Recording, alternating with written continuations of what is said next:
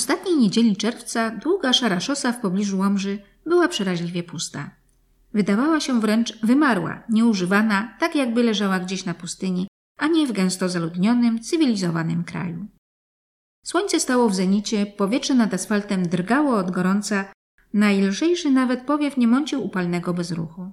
Płynący z nieskalanie błękitnego nieba straszliwy żar zalewał ową pustą szosę, płytkie rowy na poboczach, rosnące w nich nieco przykurzone zielsko, rozciągające się daleko łane zbóż i kwitnące w koniczynie maki oraz dość malowniczą grupę na skraju pól, usytuowaną w nędznym cieniu młodego drzewka rosnącego nad rowem. Grupa składała się z dwóch siedemnastoletnich osób płci żeńskiej o posępnie zatroskanych obliczach i potężnej góry nader kolorowych pakunków. Teresa Kępińska i okrętka Bukatówna rozpoczęły wakacje. Siedziały nad tym rowem już dobre półtorej godziny. W ich postawie zaś wyraźnie dawała się dostrzec zrezygnowana beznadziejność w pełni rozkwitu. Nic nie wskazywało na to, żeby okropna sytuacja, w jakiej się właśnie znalazły, miała ulec jakiejkolwiek odmianie. Nie tylko w ciągu najbliższych godzin, ale zgoła dni i tygodni. Ruch na szosie całkowicie zamarł.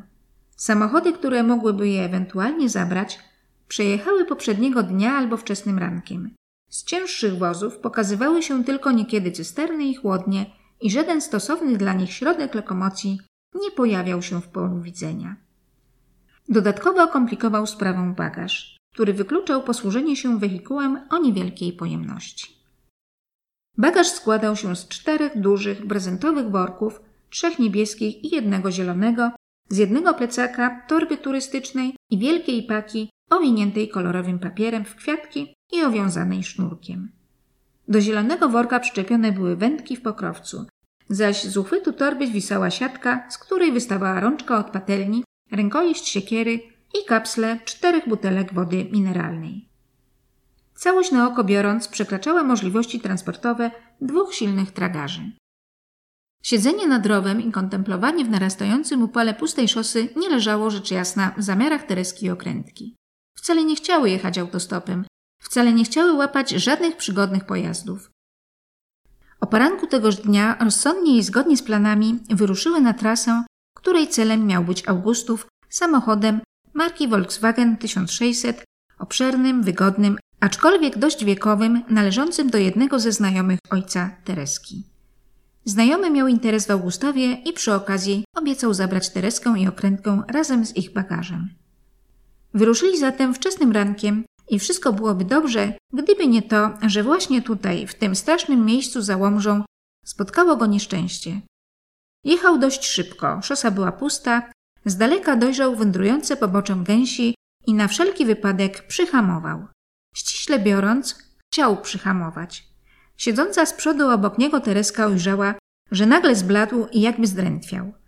Rany Boga! wyszeptał chrapliwie. Nie mam hamulców. Tereska zdrętwiała również i nic nie odpowiedziała. W przerażonym milczeniu dojechali do miejsca, gdzie samochód zatrzymał się sam. Właściciel znarowionej z nagła machiny otarł pot z czoła i oparł się o kierownicę. No to koniec, powiedział gdzieś w przestrzeń tragicznym głosem. Szlak trafił pompę hamulcową, a ręczna już dawno źle działa. Bardzo was, moje drogie, przepraszam, ale dalej nie pojedziemy. Koniec podróży. Tereska i okrętka w pierwszym momencie poczuły śmiertelne oburzenie i zgodnie doznały gwałtownej chęci zażądania, żeby wobec tego doniósł na miejsce ich bagaż na plecach. Skoro się bowiem zobowiązał dostarczyć całość do Augustowa, powinien obietnicę spełnić. Po chwili jednakże zreflektowały się, zmieniły nastawienie i szlachetnie zrezygnowały ze swoich roszczeń. Nieszczęsny właściciel pozornie porządnego samochodu był tak zrozpaczony, tak bezgranicznie przygnębiony, pełen skruchy i bezradny, że już nie miały serca go dobijać.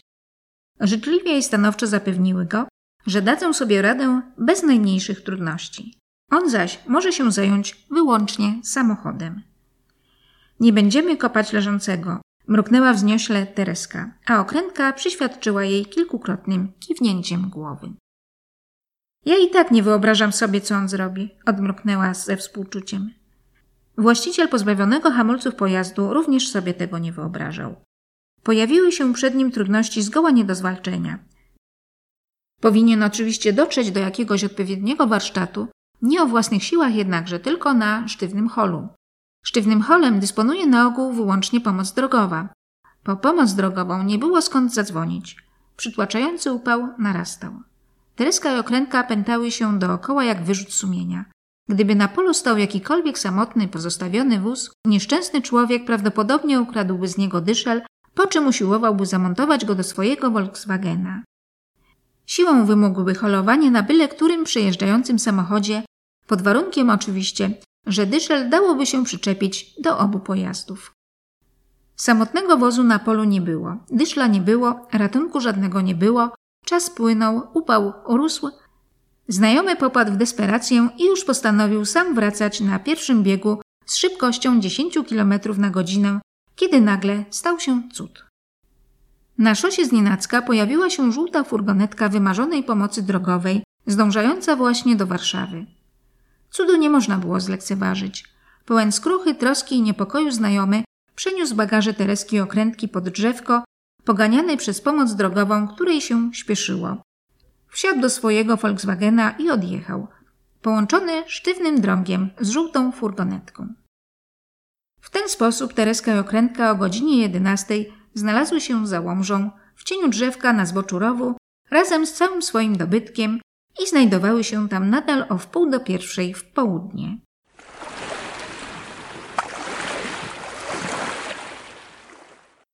Joanna Chmielewska Większy kawałek świata